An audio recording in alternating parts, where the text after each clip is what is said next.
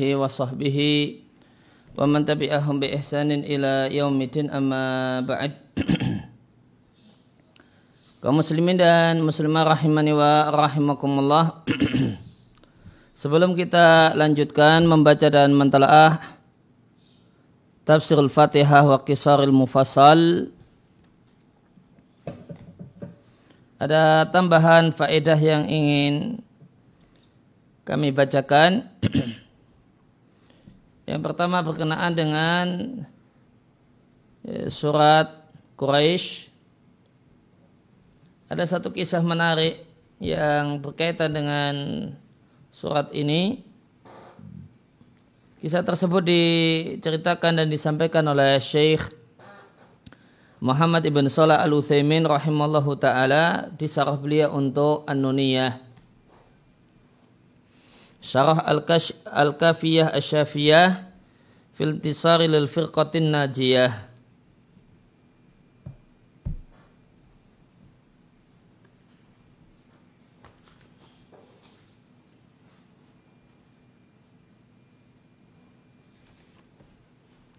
Di jilid yang keempat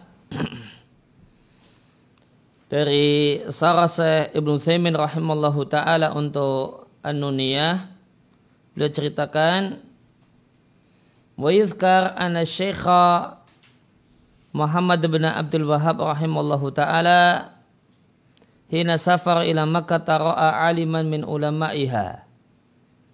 Disebutkan bahasanya ya, Syekh Muhammad ibn Abdul Wahab rahimallahu taala ketika beliau safar ke Mekah ya, beliau jumpai salah satu ulama Mekah duduk di kursi mengajar. Dan penyampaian sang ulama ini menakjubkan beliau. Perkataan beliau maka beliau takjub dengan penyampaiannya dan kepada orangnya. Namun tatkala sang ulama ini ingin bangun dari kursinya, ingin berdiri dari kursinya, wawa syekhun kabirun dan beliau adalah seorang yang sudah sangat tua yang orang yang orang terpandang di di tengah-tengah penduduk Mekah. Falamma arada ayakuma minal kursi maka tatkala beliau ingin berdiri dari kursi sang ulama ini mengatakan ya Ka'batallahi wahai Ka'bahnya Allah maka ini eh, beliau nilai sebagai satu hal yang problem. Li'annahu asyraka wa wala yadri. Ini karena dia terjumus dalam kemusyrikan tanpa sadar. Dan adalah saya Muhammad rahimallahu taala zakiyah seorang yang cerdas. Maka sang ulama Mekah itu wakana darsu pengajian yang disampaikan sang ulama Mekah qadintaha ingdal adani selesai dengan terdengarnya adzan. Maka setelah berdiri dari kursinya kemudian ya sang ulama ini duduk di bawah menunggu datangnya atau kemudian dikumandangkannya iqomah maka saya Muhammad rahimallahu taala setelah ya, kemudian mendekati sang ulama kemudian mengucapkan salam. Maka sang ulama bertanya min aina anda dari manakah engkau berasal? Saya Muhammad mengatakan saya dari Najd. Sungguh aku terkagum-kagum ya dia puji Ya, orang yang mau dia nasihati. Saya terkagum dengan penjelasan Anda. Jazakallahu khaira.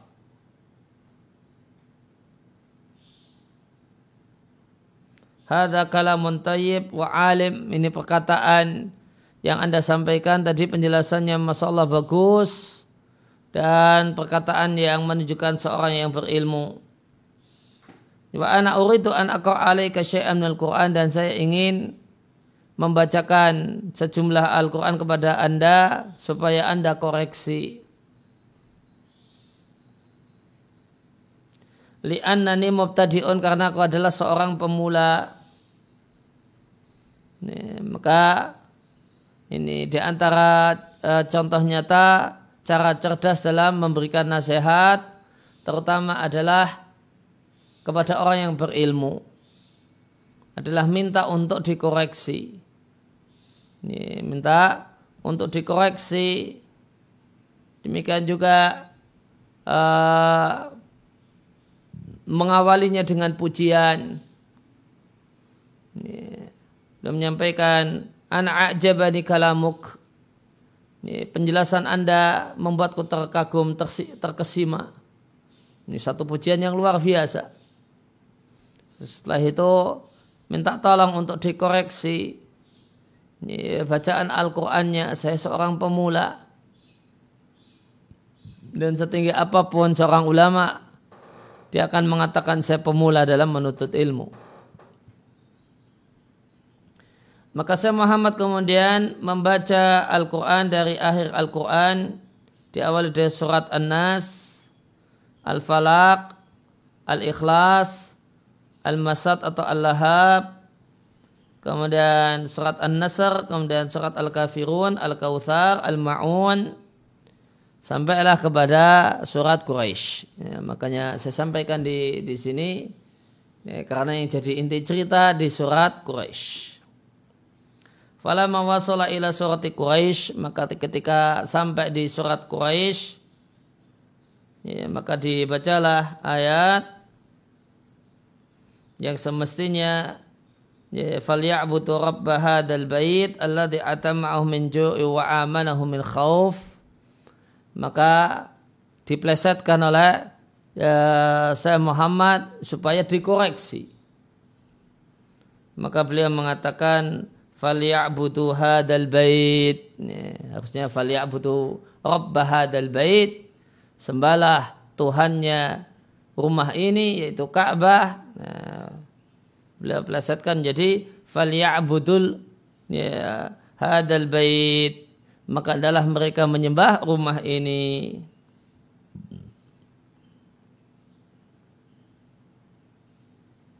Ayatnya sang ulama mengoreksi dengan mengatakan falyabudu rabb hadzal bait. Sembahlah Rabb rumah ini. Saya Muhammad mengatakan hakata ta'lamtu. Ya, demikian saya belajarnya. Nah, falyabudu uh, hadal bait maka sang ulama Makkah mengatakan la yumkin tidak mungkin kamu bacanya seperti kamu diajari seperti itu. Beliau mengatakan lau abadul baita la asyraku. Seandainya mereka orang Quraisy itu menyembah Ka'bah, mereka jadi musyrik. Wallahu lam ya'mur bisyirki dan Allah tidaklah memerintahkan manusia untuk melakukan kemusyrikan. Saya Muhammad kemudian bertanya, Mas sawabu jika demikian apa yang benar? Qal maka sang ulama Mekah mengatakan as-sawabu falyabudu rabb hadzal bait. Yang betul ini bacanya falyabudu rabb hadzal bait. Thumma qala lahu Kemudian sang ulama berkata kepada saya Muhammad, Allah berfirman, "Wa qala rabbukum ud'uni astajib lakum." Doalah kepada aku akan kukabulkan. Walam yakul Allah tidak mengatakan udaul Ka'bah ta'wil baita. Berdoalah sama Ka'bah niscaya akan aku kabulkan. Li'annahu la ahada yuda'a illallah. Karena tidak boleh doa dan minta kecuali hanya kepada Allah. Faqala lahu lantas saya Muhammad berkata kepadanya Ana sami itu kah tapi saya mendengar anda ya syekhana. Wahai Pak Guru, wahai Syekh kami, lama arata antakuma minal kursi, ketika anda ingin berdiri meninggalkan kursi, Anda mengatakan ya Ka'batullah. Wahai Ka'bahnya Allah. Nah, maka sang ulama ini baru maka dia punya ilmu yang benar. Ya, beliau punya ilmu yang benar.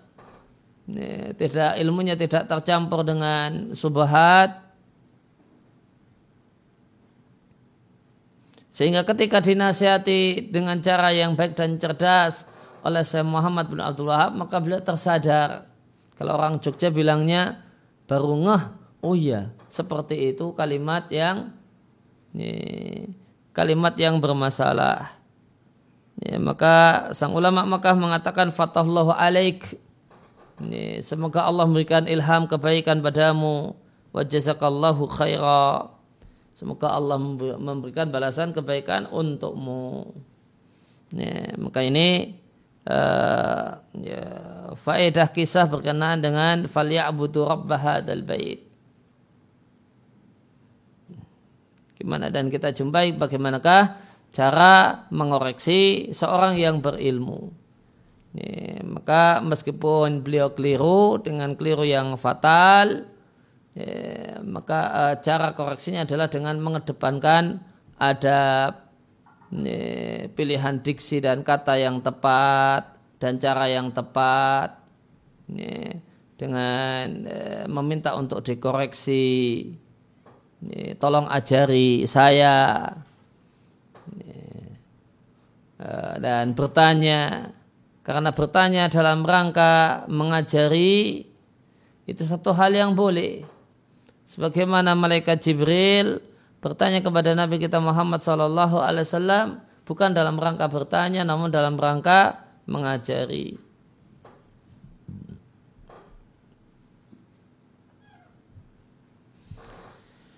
Ya, kemudian uh, faedah yang kedua yang ingin saya sampaikan.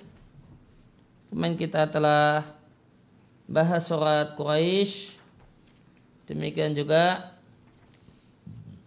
uh, kita juga telah bahas surat Al-Ma'un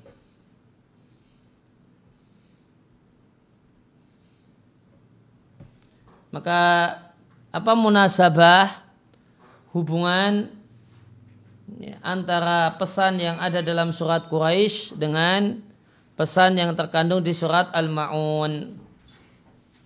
Maka ada penjelasan yang saya bacakan dari buku karya Syekh Abdul Malik Ramadhani yang berjudul Min kulli suratin faidah.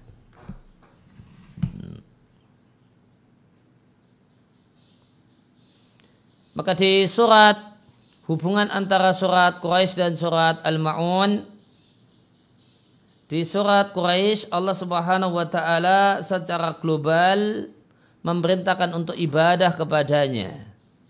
Falyabudu bait. Maka hendaklah mereka menyembah Allah Subhanahu wa taala.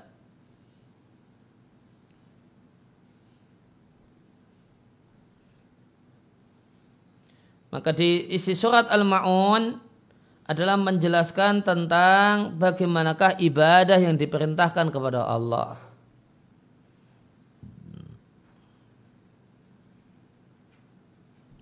Dikarenakan banyak orang ya, itu pemahamannya ketika mendengar kata-kata ibadah kepada Allah, pemahamannya tertuju hanya pada menunaikan hak Allah maka surat Al-Ma'un mengajarkan kepada kita bahasanya ibadah yang Allah perintahkan di surat Quraisy itu ada dua macam. Yang pertama adalah ibadah kepada Allah Subhanahu wa taala menunaikan hak Allah, kemudian ibadah dalam bentuk berbuat baik kepada sesama. Maka celaan kepada dua hal ini, ini celaan ya, pada dua hal ini ya, celaan karena menelantarkan dua hal ini yaitu menunaikan hak Allah dan berbuat baik kepada manusia adalah inti pokok kandungan surat Al-Ma'un. Allah celak orang yang tidak menunaikan hak Allah dengan beribadah kepadanya dan tidak menunaikan hak manusia, tidak punya ibadah tidak pernah kasihan, eh, tidak eh, tidak mengenal kasihan, iba dan peduli dengan manusia. Allah celah orang yang tidak mau beribadah kepadanya. Celaannya ada di dua ayat. Yang pertama, ara'aita alladhi yukadzibu biddin. Apa pendapatmu tentang orang yang tidak percaya dan mendustakan hari pembalasan? Jika orang itu tidak yakin bahkan mendustakan adanya hari pembalasan perbuatan. Hari di mana manusia akan mendapatkan balasan untuk amal perbuatannya. Maka tentu dia adalah orang yang seenaknya dalam hidup di dunia. Tidak peduli dengan hak-hak Allah Subhanahu wa taala. Demikian juga di ayat alladzina hum yura'un. Orang-orang yang riak dalam beribadah kepada Allah. Orang yang cari perhatian manusia, pujian, sanjungan ya, orang ketika beribadah kepadanya. Maka ayat yang pertama Alladhi yukadzibu biddin adalah orang yang menelantarkan seluruh ibadah karena tidak beriman dengan hari pembalasan. Maka siapa yang tidak beriman dengan hari pembalasan tidak akan beramal sedikit pun karena Allah. Sedangkan ayat yang kedua alladzina hum yura'un adalah orang yang menelantarkan ibadahnya kepada Allah dengan riak dengan pamer meskipun dia adalah orang yang beriman pada Allah dan hari akhir. Kemudian ibadah jenis yang kedua adalah uh, memiliki peduli kepada sesama, punya iba ya, dan belas kasihan kepada sesama manusia. Maka Allah celah orang yang tidak mau berbuat baik kepada orang lain dengan Allah katakan Yatim miskin. Demikian juga wa yamna'unal.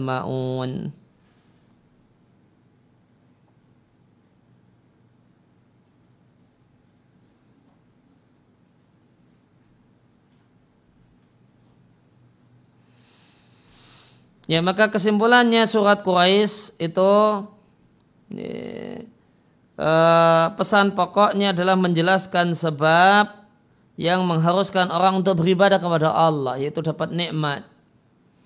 Nikmat kenyang nikmat aman ini alasan kuat yang mengharuskan orang untuk beribadah kepada Allah. Sedangkan surat Al-Ma'un itu konsentrasinya adalah menjelaskan dua jenis ibadah maka jika seorang itu telah sadar dan mendapatkan pencerahan, bahasanya dia punya kebutuhan vital untuk beribadah kepada Allah sebagai bentuk syukur dengan nikmat, ya, maka orang semacam ini wajib diberitahu. Ya, jenis ibadah kepada Allah Subhanahu wa taala. Dan diingatkan dari hal-hal yang merusak ibadah-ibadah tersebut dan disampaikan anna ada haqqillahi la yughni an ada'i hukukil khalqi. Sesungguhnya jika seorang itu telah menunaikan hak Allah bukan berarti ya, boleh tidak menunaikan hak manusia. Namun dua-duanya harus ditunaikan.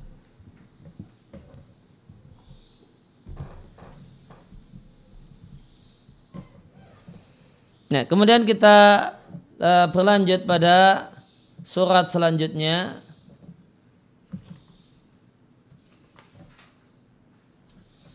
Yaitu surat Al-Kautsar.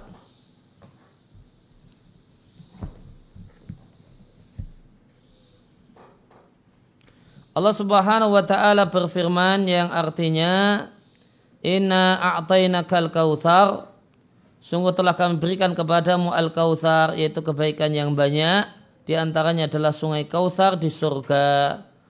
Fasalli li rabbika wanhar. Ini cetakannya salah ya.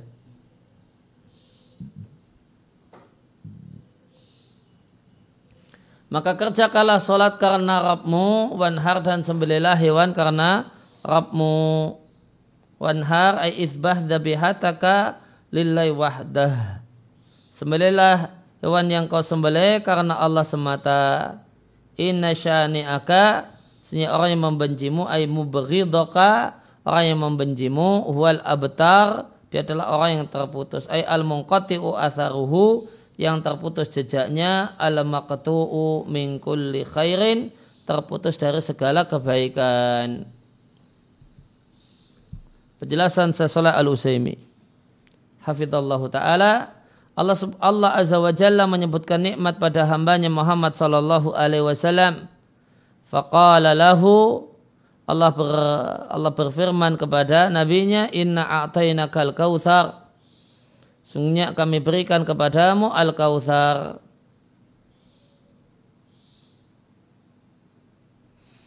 Wa nahrun fil jannah jadi adalah sungai di surga Wa minhu dari sungai ini yaskhabu mizaban, mizab ini talang air, saluran air. Uh, maka ini, diambillah dua talang air, ini, dua saluran air yang yusobbani keduanya nanti akan dituangkan air yang mengalir pada dua talang tersebut di telaga Nabi Shallallahu Alaihi Wasallam yang terdapat di Arasat Yaumil Qiyamah. Arasat hari kiamat itu sama nama lain dari padang mahsyar.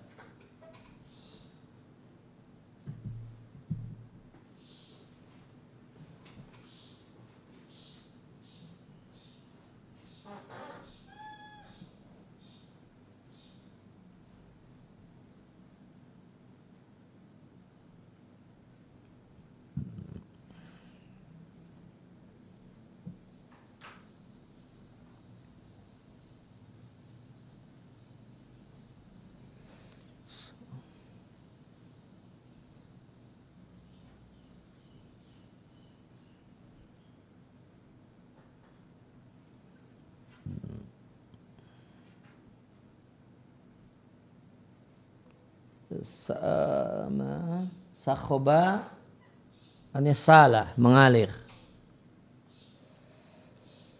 mengalirlah mizabani dua talang dua saluran air yang keduanya akan dituangkan di telaga Nabi Shallallahu Alaihi Wasallam. Dalam saya Muslim dari Anas radhiallahu anhu beliau menyampaikan pada saat Rasulullah Shallallahu Alaihi Wasallam data yamin di satu hari di tengah-tengah kami id urfiya irfa'atan. Ya, maka seakan-akan Nabi itu seperti orang yang pingsan. Ya, namun beliau tidak pingsan. Kenapa? karena tidak ada wahyu yang Nabi semua wahyu yang Nabi dapatkan itu dalam keadaan sadar. Cuma seperti pingsan.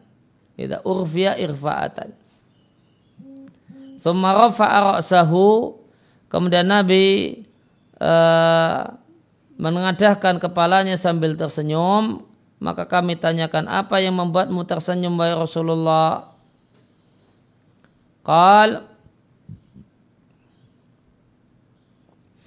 Rasulullah sallallahu alaihi wasallam mengatakan unzilat alayya anifan telah diturunkan kepadaku baru saja suratan satu surat dan Nabi Shallallahu Alaihi Wasallam membaca Bismillahirrahmanirrahim Inna a'tainakal kautsar fasalli li rabbika wanhar inna syani'aka huwal abtar.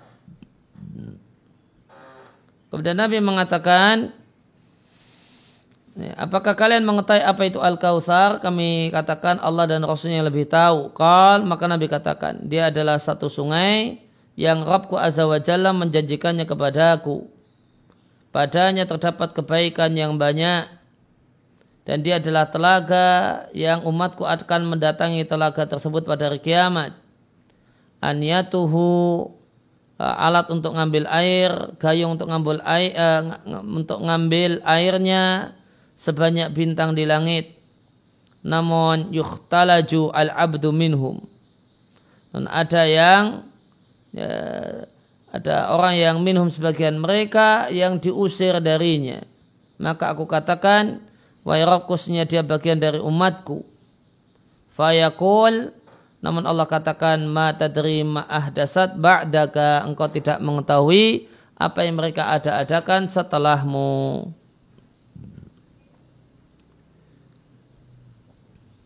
Ya, di antara faedah hadis ini, hadis ini jadikan dalil oleh jumhur uh, ya, untuk mengatakan bahasanya ta'awud di awal membaca Al-Quran itu tidak wajib. Karena Nabi Shallallahu Alaihi Wasallam langsung basmalah tanpa ta'awud terlebih dahulu.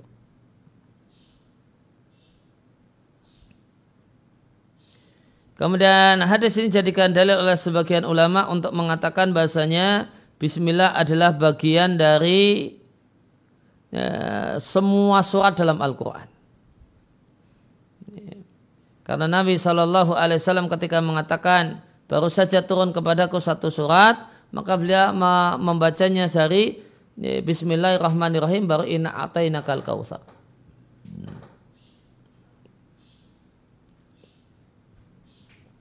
Meskipun yang lebih tepat, faedah dari hadis ini adalah dianjurkan untuk membaca Bismillah di ketika kita membacanya dari awal surat kecuali surat Baro'ah atau surat At-Taubah.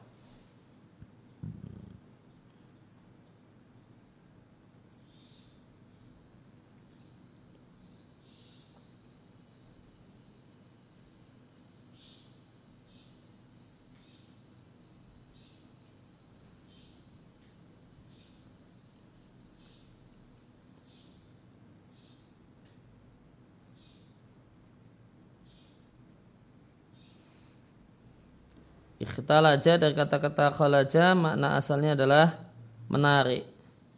Ditarik supaya menjauh tentunya dalam hal ini. Ya, ikhtalaja sama. Jadaba intaza'a ditarik.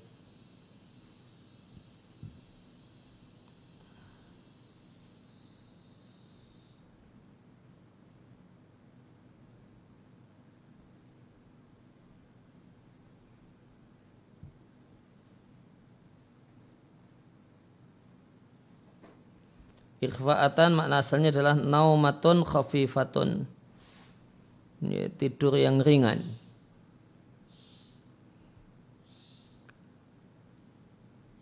Namun ya beliau tidak tidur.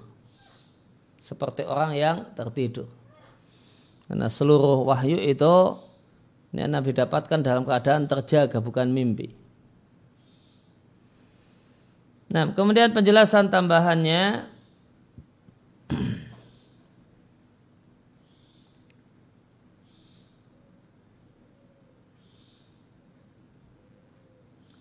ya tentang Al-Kautsar dia adalah nahrun fil jannah, sungai di surga, mengalir darinya dua saluran dua talang yang nanti talang tersebut akan dituangkan airnya pada telaga Nabi Sallallahu Alaihi Wasallam.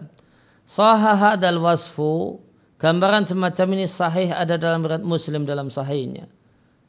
Yashubu dari kata-kata as maknanya adalah al-jaryu bi inhibas wa syiddah. Mengalir dalam kondisi tertahan kemudian mengalir wasiddah sehingga ya, alirannya kencang. Kenapa? Karena seperti sesuatu yang semula tertahan kemudian penahannya dibuka. Contohnya dalam bahasa Arab sakhbul halib ya idza urida ikhrajuhu jika ingin mengeluarkan susu dari embing bahimatil an'am onta sapi ataukah kambing.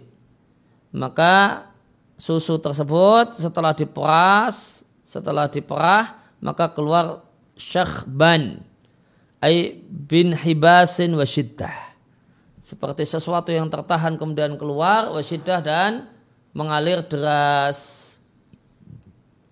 maka Musanib rahimal uh, wafaqahullah menyebutkan tafsir Al-Kautsar dengan sungai di surga lima ja'a karena terdapat dalam masalah ini sejumlah hadis yang sahih di antaranya adalah hadis yang telah disebutkan.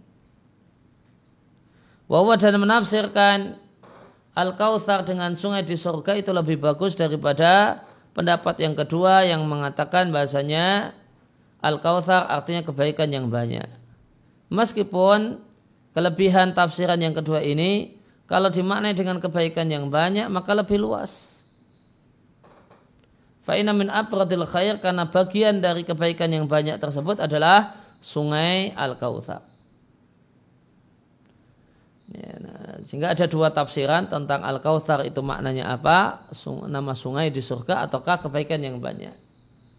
Ya, ditafsirkan dengan kebaikan yang banyak itu punya keunggulan maknanya lebih luas sehingga dan nanti di antara kebaikan yang banyak adalah sungai Al Kautsar itu sendiri. Hmm. Maka di sini menarik kenapa beliau memilih tarjih tidak jamak.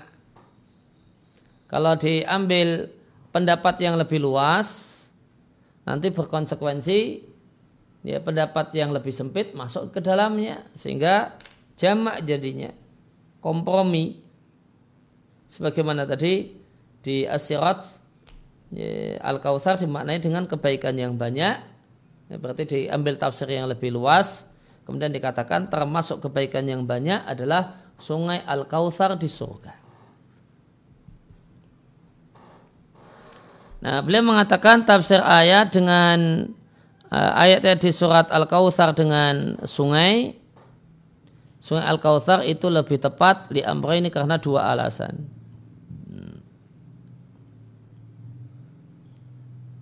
Yang pertama kebaikan yang banyak di surga dia adalah anugerah Allah untuk semua penghuni surga. Semoga kita termasuk di antara di antaranya.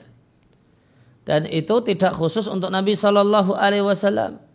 Meskipun Nabi mendapatkan keberuntungan bima dengan nikmat yang tidak didapatkan oleh yang lainnya min anwa'in na'im dari berbagai macam kenikmatan.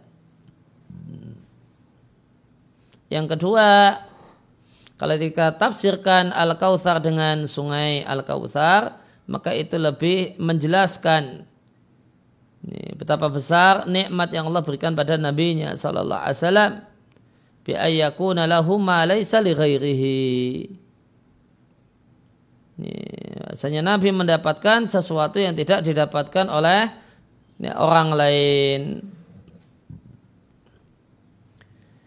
Kemudian selanjutnya kalau al-musannifu wafaqahullah maka setelah Allah menyebutkan karunia-Nya kepada nabinya Allah perintahkan nabinya untuk bersyukur dengan nikmat tersebut dengan Allah katakan fasalli li wanhar. Artinya um, ikhlaskan salatmu seluruhnya untuk Rabbmu dan jadikanlah sembelihanmu hanya untuk Allah dan dengan hanya menyebut nama Allah. Maka Allah sebutkan secara khusus dua ibadah ini karena keutamaan dua ibadah ini. Karena salat itu memuat ketundukan hati dan anggota badan kepada Allah. Sedangkan menyembelih hewan mengandung at-taqarrub mendekatkan diri kepada Allah dengan menumpahkan darah yaitu menyembelih.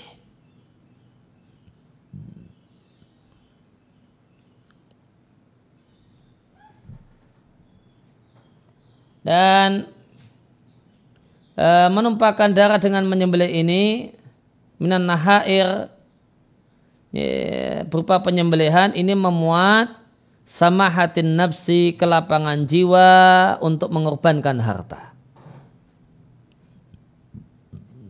Kemudian Allah menyebutkan di antara anugerah Allah pada nabinya adalah meruginya semua orang yang membenci nabinya. Dengan Allah katakan inna syani'aka ay mubghidaka sehingga orang yang membenci muhwal abtar, orang yang terputus dari segala kebaikan. Penjelasannya, penjelasan tambahannya. Maka semua orang yang membenci satu pun berkenan dengan Nabi Shallallahu Alaihi Wasallam, maka balasannya adalah terputusnya kebaikan. Dan hal yang berkenaan dengan kebencian kepada Nabi Shallallahu Alaihi Wasallam itu ada dua poin.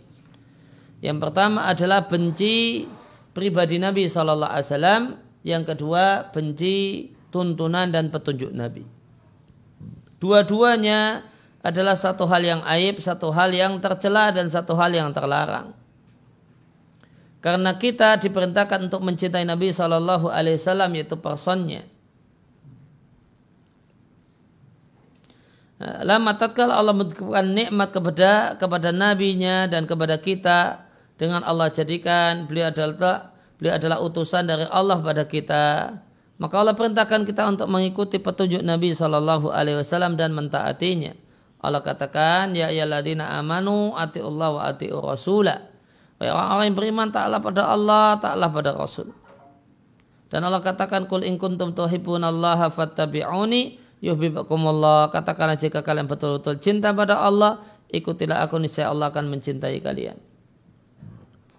Penjelasan jihad oleh An-Nasai dan Sunan Kubra dari Ibnu Abbas radhiallahu anhuma beliau mengatakan tatkala Ka'ab ibn al-Asraf pembesar Yahudi datang ke kota Mekah maka orang Quraisy berkata kepadanya Anta khair ahli Madinah wa sayyiduhum Betulkah Anda adalah orang yang terbaik di dari penduduk Madinah dan pemimpin mereka? Maka Ka'ab mengatakan betul. Kalau mereka penduduk Quraisy eh, penduduk Mekah mengatakan tidak engkau engkau lihat orang yang terputus dari kaumnya ini. Yas'amu dia mengatakan kalau dia adalah orang yang lebih baik daripada kami. Ya, wa nahnu dan kami yakni ahlul hajij wa ahlus sadana. Kami adalah orang yang mengurusi jamaah haji kami adalah sadanah juru kunci Ka'bah. Maka Ka'ab eh, ibn al-Asrab mengatakan kalian lebih baik daripada sang nabi daripada orang itu. Lalu turunlah ayat inna sya'niyaka huwal abtar. Dan turunlah ayat tidakkah engkau melihat orang-orang yang diberi bagian dari kitab yaitu orang Yahudi. Mereka mengimani jibut dan tarut sihir dan setan. Sampai ayat falanta jitalahu nasira. Engkau tidak memiliki penolong baginya. Dan sanatnya sahih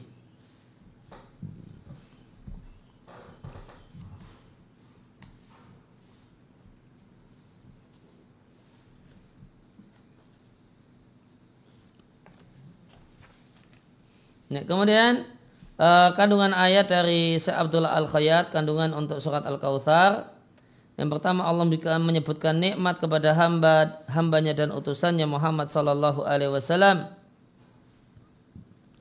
Nikmatnya adalah Allah berikan kepada beliau kebaikan yang banyak di dunia dan di akhirat. Di antaranya adalah sungai yang disebut dengan sungai Al Kautsar. Maka saya Abdullah Al Khayyat juga uh, seperti Asirat fi bayani kharibil Quran. Al Kautsar dimaknai dengan kebaikan yang banyak dan di antaranya adalah sungai Al-Kautsar.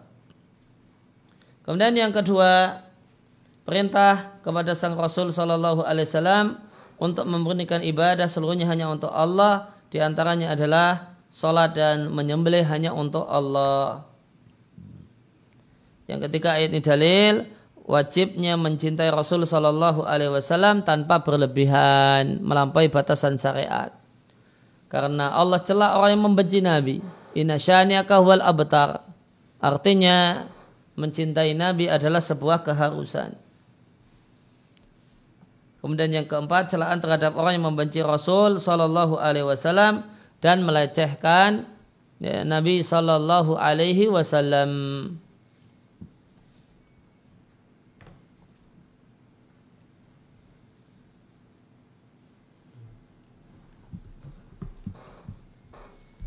Dan ada faedah bagus yang disampaikan oleh Syekh Abdul Malik Ramadhani untuk surat Al-Kautsar.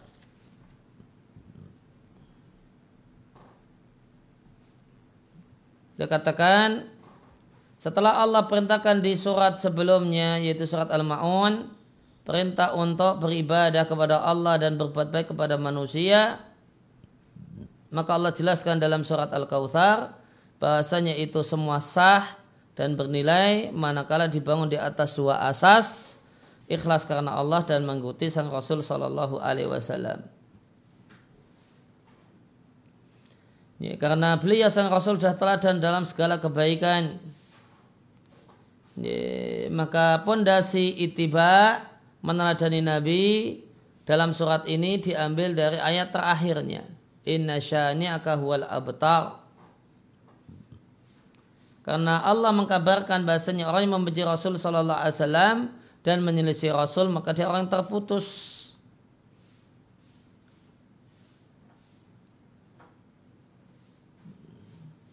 Maka orang yang tidak terputus dari kebaikan adalah orang yang mencintai mencintai Rasul Sallallahu Alaihi Wasallam, cinta personnya sama cinta ajarannya. Nah, mencintai ajarannya ya berarti buktinya adalah dengan menyesuaikan diri dengan ajaran Nabi. Maka ini namanya syarat mutabaah. Ittiba'ur Rasul. Kemudian pondasi ikhlas beribadah murni hanya untuknya diambil dari ayat yang kedua fasalli li rabbik salatlah ikhlas karena Rabbmu dan Allah sebutkan dalam surat ini salat karena dia adalah rasul ibadat adalah ibadah badan yang paling utama. Sebagaimana disebutkan nahar menyembelih hewan atau berkorban li'annahu ala ra'sil khuluqil hasan. Karena dia adalah puncak akhlak mulia. Karena orang yang menyembelih hewan korban, orang yang terpuji dikarenakan mereka berbagi makanan kepada yang lain dari hewan korban yang disembelih.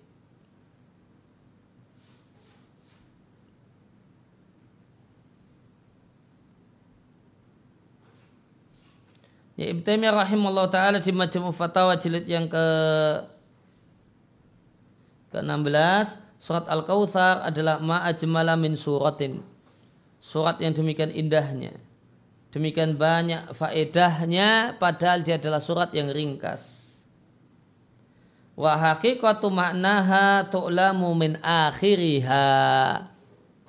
Hakikat pesan kandungan surat Al-Kautsar diketahui dari ayat terakhirnya. Larangan membenci Nabi Shallallahu Alaihi Wasallam, perintah untuk mencintai Nabi, dan cinta kepada Nabi artinya mengikuti Nabi.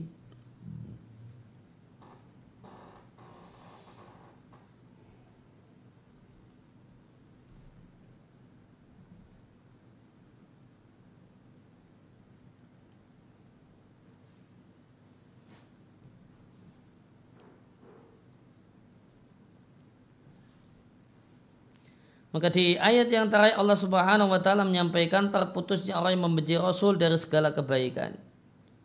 Maka dia terputus sehingga dari harumnya nama, terputus dari keluarganya dan hartanya, dia merugi di akhirat, terputus kehidupannya sehingga dia tidak bisa memanfaatkan kehidupan tersebut dan tidak mengambil bekal dalam kehidupan tersebut bekal berupa amal soleh untuk hari ya, kembalinya untuk hari akhiratnya. Terputuslah hatinya sehingga tidak bisa memuat kebaikan dan tidak memiliki kelayaan untuk mengenal dan mencintai kebaikan. Terputuslah amal perbuatannya sehingga dia tidak gunakan amal itu untuk taat. Dan terputuslah dia dari segala amal ibadah dan amal saleh dalam bentuk tidak merasakan nikmatnya ibadah. Meskipun dia melakukan ibadah secara tersebut secara lahiriah namun hatinya tidak menikmatinya. Inilah balasan orang yang membenci sebagian ajaran Rasul Shallallahu Alaihi Wasallam dan menolak ajaran Rasul dikarenakan hawa nafsu atau orang yang diikuti atau karena guru karena pemimpin penguasa dan yang lainnya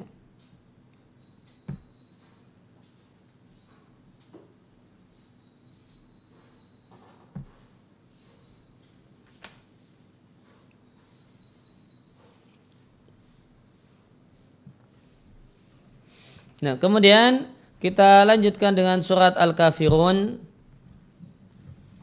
yaitu firman Allah Subhanahu wa taala yang artinya kul sampaikanlah ya wahai sang nabi ya ayyuhal kafirun wahai orang-orang kafir la a'budu ma ta'budun aku tidaklah menyembah berhala yang kalian sembah. Wala antum tidak pula kalian orang-orang yang menyembah Allah yang aku sembah. Wala ana abidum ma'abadtum. Aku tidak menyembah apa yang kalian sembah. Ini maknanya kalau di akhirat aku tidak menyembah di masa depan berhala-berhala yang batil atau sesembahan-sembahan yang batil yang, yang kalian sembah.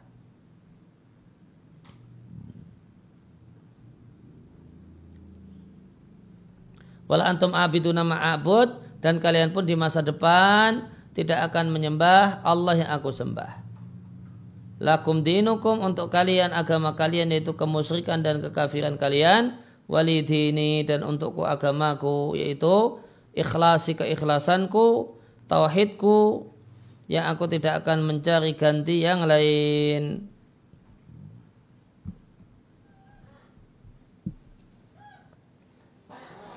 Maka Allah Subhanahu wa taala memerintahkan Rasulnya sallallahu alaihi wasallam dalam surat ini untuk menyampaikan pada orang kafir amran aziman perkara yang penting dengan Allah katakan kuliah ya ayuhal kafirun wahai orang-orang kafir yaitu orang yang tetap bertahan dengan kekafirannya.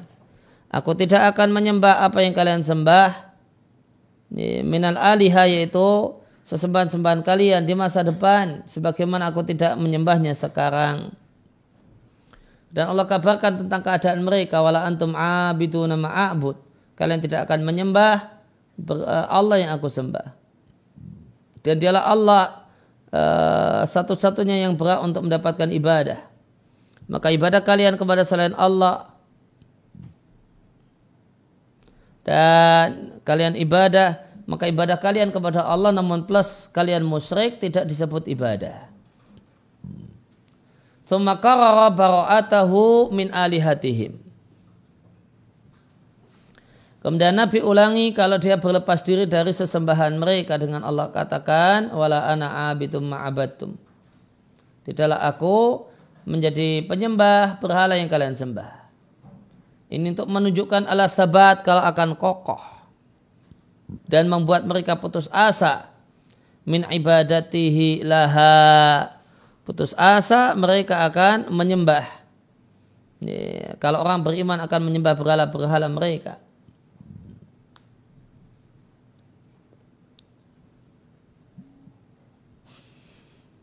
Wa akhbara dan Allah kabarkan antahakuk tahakuk artinya pasti. Takdzibihim bahasanya mereka mendustakan sang Nabi itu adalah tahakuk satu hal yang pasti. Fakal maka Nabi katakan kalian tidak akan menyembah Allah yang aku sembah selamanya. Maka ayat ini lidalalah untuk menunjukkan bahasanya hal tersebut yaitu menyembah selain Allah itu telah menjadi sifat yang melekat pada mereka. Maka sifat yang melekat pada mereka mereka tidak akan beriman. Maka masing-masing orang punya agama yang dia ridai. Dengan Allah katakan lakum dinukum waliyadin. Untuk kalian agama kalian yang kalian ridai. Kalian ridha dengan kemusyrikan. Dan aku untukku agamaku yang aku yang Rabbku ridha untukku dengannya. Wawal Islam dan itulah Islam. Penjelasan tambahannya. Musannif wafakahullah menjelaskan perbedaan antara dua hal ini, agama kalian dan agamaku. Fa'in Allah maka Allah tambahkan maka Allah ini, sandarkan bahasanya orang musyrik itu punya agama dan Nabi saw tidak punya agama. Cuma ya idofahnya dibuang menurut jumhur lukira. Aslinya wali ini wali dini. Namun jadinya uh, nunnya tanpa ya. Itu uh, kiroah atau bacaan jumhurul ahli kiroah. Wa qara'a Ya'qub sedangkan Ya'qub membacanya dengan idhofah walidini. Perbedaan antara dua hal ini agama kalian dengan agamaku adalah agama sang Rasul Shallallahu Alaihi Wasallam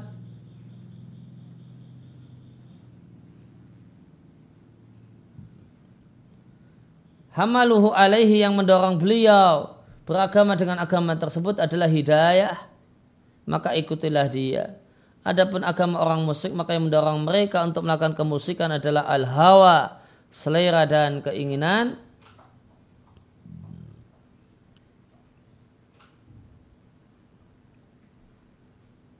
Atau tadi fataba'ahu.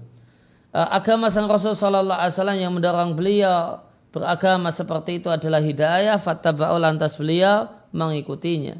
Adapun agama orang-orang musyrik yang mendorong mereka untuk itu adalah hawa nafsu dan kepentingan, lantas mereka uh, bersabar dengannya, bersabar untuk mengikutinya. Maka agama Nabi Shallallahu Alaihi Wasallam adalah wahyu, sedangkan agama mereka mereka adalah hasil ya, selera dan mengikuti setan. Maka inti dari surat ini adalah dua poin. Yang pertama adalah menegaskan batilnya agama orang musyrik. Yang kedua adalah membuat putus asa mereka orang-orang musyrik ya, dari uh, supaya mereka sama sekali tidak punya harapan. Nabi saw mau mencocoki mereka. Maka Nabi kabarkan pada mereka bahasanya mereka sudah tidak lagi punya angan-angan. Nabi bisa mencocoki mereka dengan agamanya.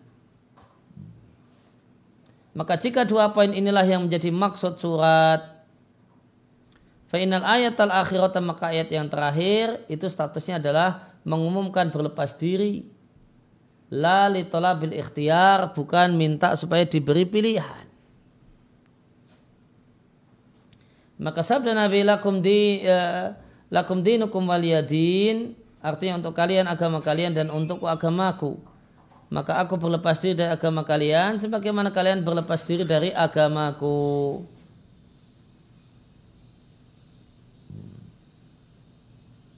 Maka di antara pemahaman yang sakit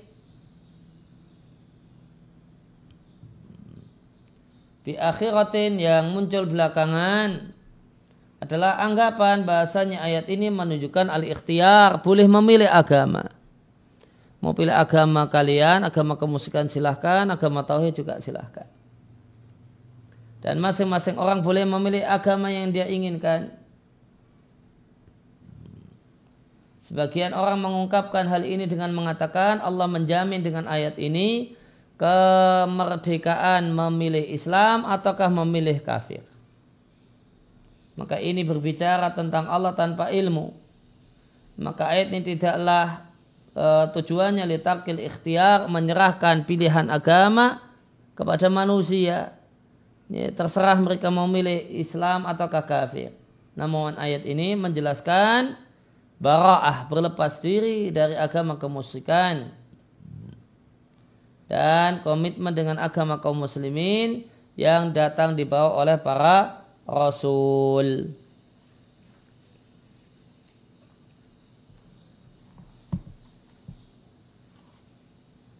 Ya, untuk fawaidnya dari penjelasan Sa Abdullah Al-Khayyat uh, rahimallahu taala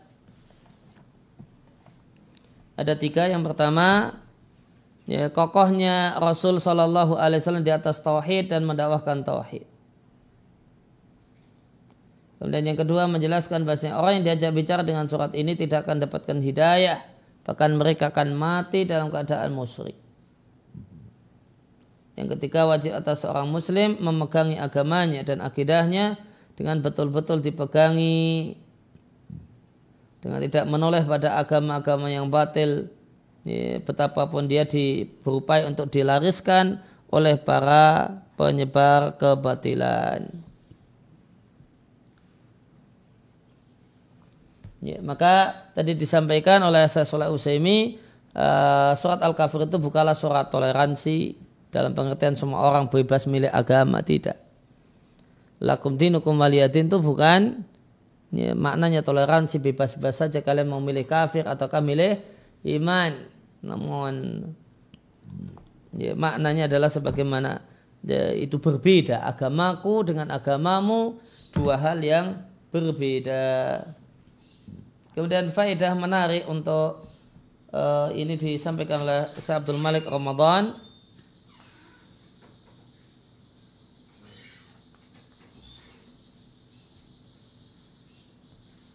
Perlu diketahui bahasanya nama lain dari surat Al-Kafirun.